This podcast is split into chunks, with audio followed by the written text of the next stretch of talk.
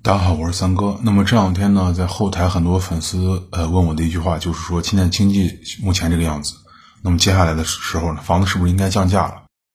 呃，在大多数人看来呢，就是因为疫情的这个对经济的冲击，那么经济整体环境呢表现出让人比较担忧的一面。呃，那这种担忧本身没有错，就像前两天新闻上写的这个海底捞和西贝，呃，他们在前两天上演了一次就是先涨价后又道歉降价的一个戏码。呃，你不管他是营销手段也罢，还是被迫无奈也好，对吧？但是我相信，呃，这两家餐饮公司的成本呢是真真切切的上去了，那么收入呢也是的的确确在下降了。那么两家餐饮巨头尚且如此，那么其他各行各业的这种小企业啊、微小企业的生存状况可想而知。也就是说，比如说公司裁员是吧？单位的订单是不是在减少？那么个人的收入在下降，的确这些东西都在发生。那这一切都会直接影响到每一个人的家庭的呃经济状况。尤其是在每个家庭固定开支无法减少的情况下，那么用于买房的这个支出貌似就要往后排一排了，对吧？那这也许呢，就是大部分人觉得，呃，房子应该降价最根本的原因所在。那就是，呃，饭要吃，孩子要养，呃，老人就是父母得管，唯独呢，房子可以暂时不买。那这个逻辑呢，是听上去是无懈可击的。那咱们就在这个房子可以暂且不买的情况下来看看楼市目前正在发生的变化和楼市接下来可能去。一些走向，首先就是一线城市，那么深圳和上海这两个一线城市的楼市呢，可以说当做可以当做中国楼市一个风向标。那现在呢，这两个风向标呢，全在不声不响的发生着一些变化。首先是深圳，那么在四月十六号呢，国家统计局发布了一个三月份呢七十个大中城市的一个商品房住宅，呃，销售价格的一个变动数据。那么深圳的二手房涨幅呢是全国第一。呃，就是说，如果你准备进场买房，你要记住啊，就是二手房的数数据的变动呢，一直都是公认的楼市的一个指向标。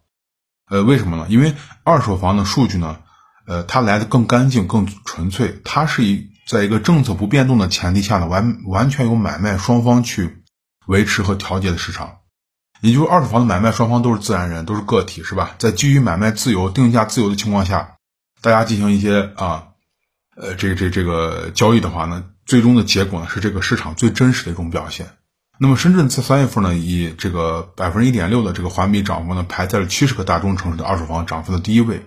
这也证明了我在之前文章的判断，就说深圳自从去年十一份月份取消豪宅税以后，它这个热度其实一直在维持着，只是说被疫情突如其来的疫情给阻断了。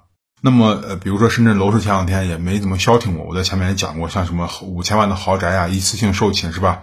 呃，上百万的喝茶费。重现江湖，那么有人说了，这些新闻都是谣言啊，都是炒房的人、开发商去编出来的，都是去骗我们去进去买房、去当接盘侠的。其实咱们去鉴定任何新闻它是不是谣言呢？看看官方的反应是一个比较好的证伪的方法。那么在四月九号呢，深圳南山区住房和建设局呢，它发布了一个关于呃严禁呃炒作、哄抬房价、维护房地产市场平稳的一个通知。这个通知的内容呢，其实就是严厉打击中介去参与炒作房价。这个就是一个最好的证明。我确信啊，就所谓的千万豪宅秒光和百万这个茶水费，肯定是存在一定的夸张成分。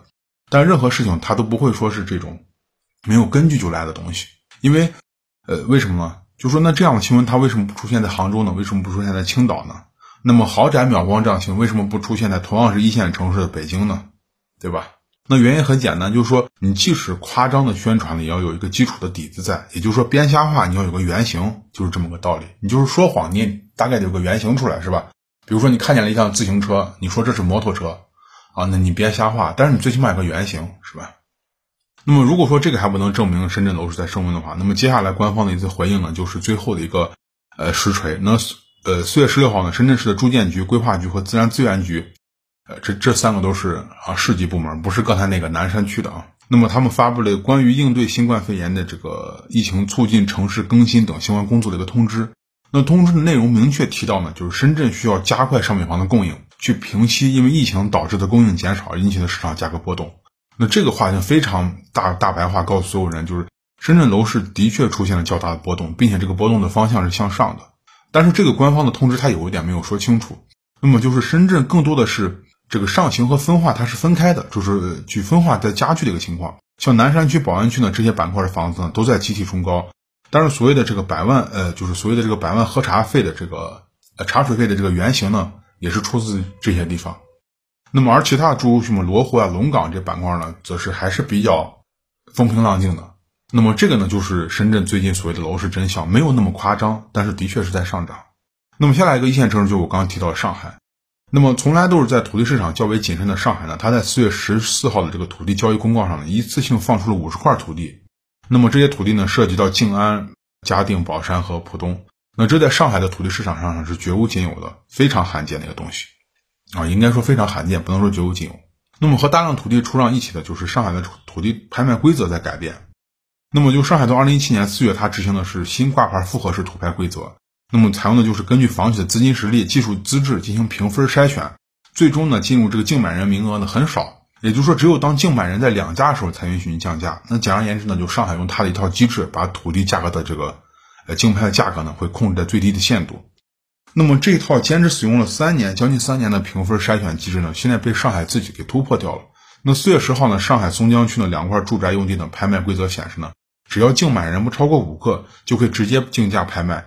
谁的价格高，土地归谁。而且呢，再也不需要房这个房企有百分之十五的这个自持的租赁住宅要求。那这个呢，等于把土地的利润基本上房企可以做到最大化。那上海土地市场的改变呢，它是一个比较明显的信号，就是说土地市场呢正在走向更加市场化的道路。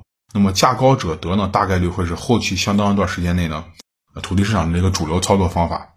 那如果这样的话呢，高溢价土地的出现呢，会在。呃，上海就是已已经基本是以低价成交为常态的土地市场呢，重新现身，就是这种高溢价土地。也就是说，面粉的涨价可能是不可避免的一个事情。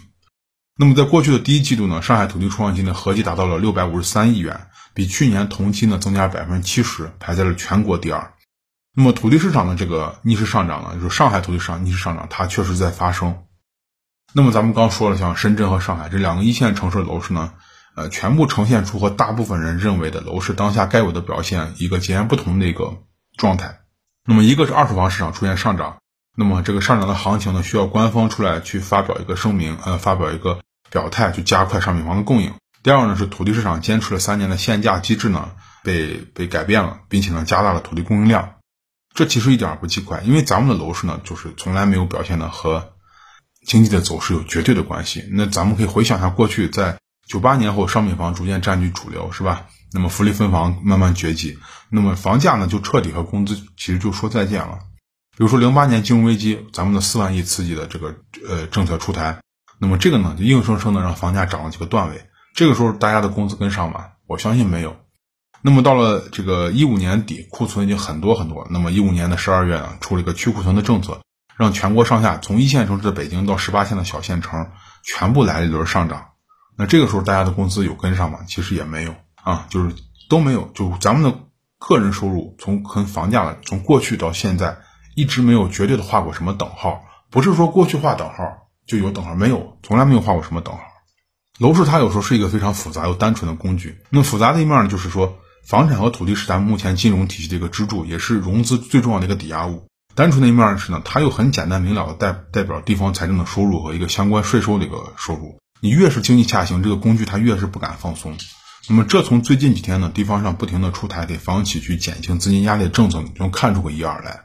那么，作为实体经济的一部分呢，房企它自然要被地方上的政策去关注到。但是，其实呢，咱们说的直白一点，就是地方上更担心的是房企会不会正常去拿地而已。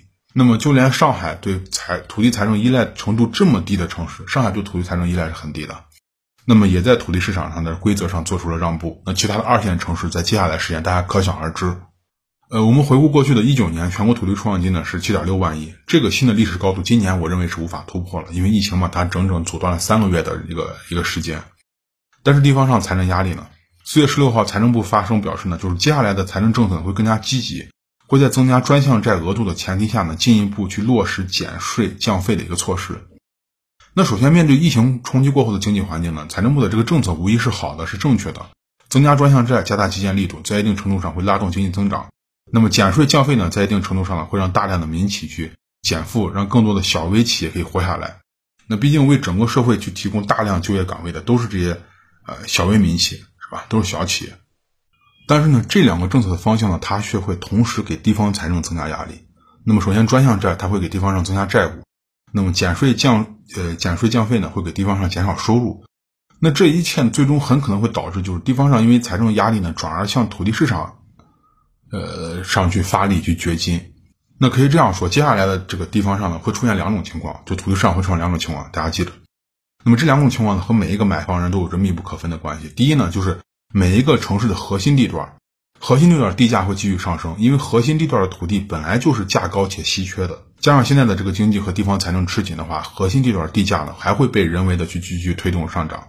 如果你准备选的是某一个城市的核心地段的房子，那么接下来时间你要多注意。呃，一旦你发现这个周围冷不丁的冒出一个新的地王，那附近的房子价格很可能就会不能那么平静的待着了。第二呢，是每个城市的远郊郊区核心地段，我刚刚说了，就？一直都是稀缺的，也就是它卖一块少一块嘛，土地这个东西就卖一块少一块。所以说，地方上想从土地财政上着手呢，必然会扩大范围。那么远郊片区的土地呢，它的它是走量模式，价格不会很高，但是出让量会不少，以量取胜。如果说你是准备在非核心地段买房子，那么注意这样的远郊板块你要小心，因为很多地块的出让呢都是偏僻的不能再偏僻的地方。你不要说再建了地铁了，你连个地铁规划可能都没有。那这样的地方呢，你就别去去赌这个发展了，是吧？你等机械配套发展到你这儿的话，那。已经把你等傻了，差不多。那么，除了刚才说的这个土地市场的变化呢，会影响到你买房的进程之外呢，其他楼市的变化也正在发生，就是大家也必须要了了解，因为你每了解一个情况的变化，都可能会减少你在楼市里面少走，呃，让你在楼市里面尽量少走弯路。呃，首先呢，第一个就是拆迁房啊，拆迁房大家就不要去赌了。那很多人喜欢听一些坊间传闻啊，拆迁传闻，然后买一些所谓的啊可以等待拆迁的小区，那么想借此以小博大。呃，前几年这样玩的确可以，但是这现在这条路呢，基本上就是很窄很窄，基本上就是走不通了。那么四月十四号呢，呃，这个国务院常务会上，他提到了四件大事之一，其中呢就是要加大力度进行老旧小区的改造。那么已经确定的是呢，二零二零年的计划改造是三点九万个老旧小区，那这个数量呢比二零一九年呢多出了整整一倍。它涉及的范围主要是两千年前建成的一个呃住宅区。那么这个三点九万个老旧小区呢，它呢只也只是很小的一部分。整个旧改计划汇总小区数量呢，最终达到了十六万个啊小区数量。那么涉及呢四千两百万户居民，那么建筑面积达到四十亿平方米。那整个改造计划是五年，每年追加投资八千亿，总共投资四万亿。这个话听着很熟悉是吧？那没错，这又是一个啊四万亿拉动经济的一个计划。按照官方的说法呢是这样。呃，既稳投资又保民生，同时呢还能拉动内内需。因为你你改造老的小区，你需要不需要绿化呀？需要不需要电梯啊？对不对？需要不需要这管道那管道呀？那很多会拉动很多行业。那这就很明显了，就是说，呃，但是但是注意啊，这次旧改计划的全文大家可以去网上看一下，全部重点在改善和保留，而并非拆除和重建。那这就非常明显了。你要是想博拆迁的话，你还是把这个方法就是呃想法就是打住。那这次呢，四万亿投资呢是给改造小区用的，而不是拆迁重建了，也就是房子不拆了。下来一个呢，商业地产，呃，商业地产大家听到最多的一句话就是一铺养三代，是吧？首先这个时代呢，我觉得这个话不能说信这个就完全错了，但这个话呢，这个适应的人群越来越少。那么四月十三号呢，甘肃省这个省会兰州，他下发文件说，把商业地产的这个贷款首付比例从七成降到五成，这是全国第一例。至于为什么调整的原因很简单，就是库存太大了，憋不住了。那么难受的不止兰呃兰州这个省会一个，是吧？首都北京它也一样。北京的商业地产基本上已经到了谷底了。那么大量的写字楼啊、商铺都是以近乎腰斩的这个租金开始去找承租人。那么原本的承租人呢，全都是一些小微企业和初次创业的小公司。至于转租的原因呢，很简单，就是经济不行，他干不下去了啊，成本太高。但就是这样的低价呢，依然很难找到承租人来接盘，因为啊，你都知道不好干了，难道别人就傻吗？至于商住的二手房，北京的商住二手房那就更是惨的没边儿了。那北京的商住二手房市场呢，在被限购的政策关到笼子里里的这个三年后呢，现在的成交量已经比当年限购出台前的成交量呢下跌超过百分之九十五，就说整个商住二手房市场呢成为一潭死水。那么，甚至呢，就是说，现在的一一部分呃正在挂牌的北京商住房的价格呢，已经跌到了无法覆盖银行贷款那个地步。那么，大量商住房的价格呢，就是跌幅超过了峰值的百分之五十，也就真实的腰斩就这么发生了。那么，具体跌到什么程度呢？就是说商住房的价格呢，已经跌到和二零一二年的这个呃成交价差不多一个地步了，并且均价已经不能达到同地段的住宅项目的一半以上。也就是说，商铺、商住一切商业地产，还暂时不要去碰。还有一点就是公积金，首先明确点，就公积金是个特殊产物，这个玩意儿呢，当年咱们学的是新加坡，那目前全球还在执行公积金制度的，也就咱们国家和新加坡。但是从最近的一阵风向来看呢，公积金制度可能很可能存在着较大的一个变数。呃，我想说的是，就现在有公积金的人，并且有买房打算的人，能用上就把公积金赶快用上。那么重庆市原市长呢，这个黄奇帆在二月十一号和四月十五号两次发文讲到取取消公积金制度，并且呢将其转化为年金的形式回补这个职工。那两次发文后呢，这个多家官方媒体就开始跟进去报道，讨论的这个方向基本上都是公积金是不是应该退出历史舞台了等等。那按照黄奇帆原文所说呢，公积金取消后可以转为年金。那么问题来了，就是说，第一，年金是不是只有退休才能用？第二呢，说是有多少企业能把这个年金给你发出来？如果真是退休才能用的年金的话，那这个年金有什么用处？公积金最大的好处就是在个人需要用的时候，它能以超低的利率从银行贷款买房。那这一点年金能做到，年金显然做不到啊。所以说，这点少有的仅存的福利，在接下来需要买房的时候，你如果能安排起来，你就安排起来把它用上。因为指不定哪天这个福利就会说拜拜了。那最后一点就是商业房贷，呃，关于这个我之前讲过可预期的这个通胀，我在前面文章说过很多次啊。如果说你买房走商贷的话，在可以的情况下呢，把年限做长啊，不要去想什么几十年后多少利息，这个通胀会把负债冲淡。最重要的关键是在现在，就是你能做能做低这个低首付，你就做到最低首付。不要说你买房本来能百分之三十首付，你非要给人家付个百分之六十，这纯属给自己找不痛快。因为你要记得，就要把更多的现金留在手上。为什么这样做呢？在疫情冲击后的这个经济环境里面，工作和个人创业呢，都开始变得一些更加充加变数，是吧？充满变数。那么或者说面临的这个竞争会更加激烈。那么原来的工作能不能保住是一个问题。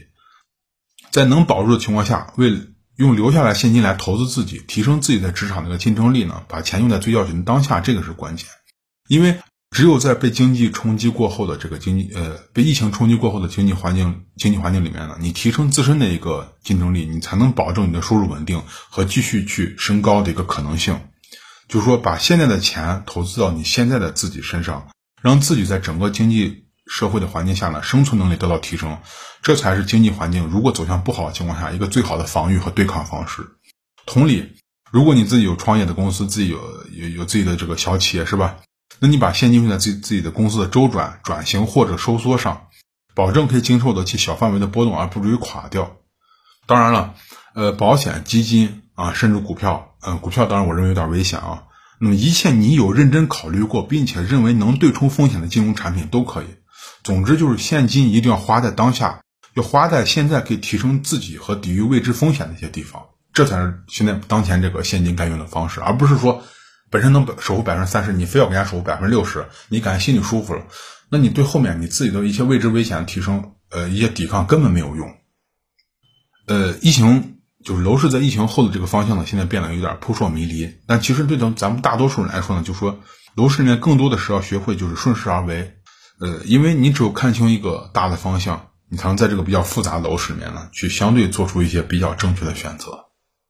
呃，那好，那今天给大家聊的这个比较长，这个是我在前天写了一篇文章发在我的微信公众号上，大家可以去上面看一下我的文字版，在微信里面搜索“听三哥说”就会关注我的公众号了。呃，那么你也可以在文章底下留言，有什么问题我会在看到留言后回复你，是吧？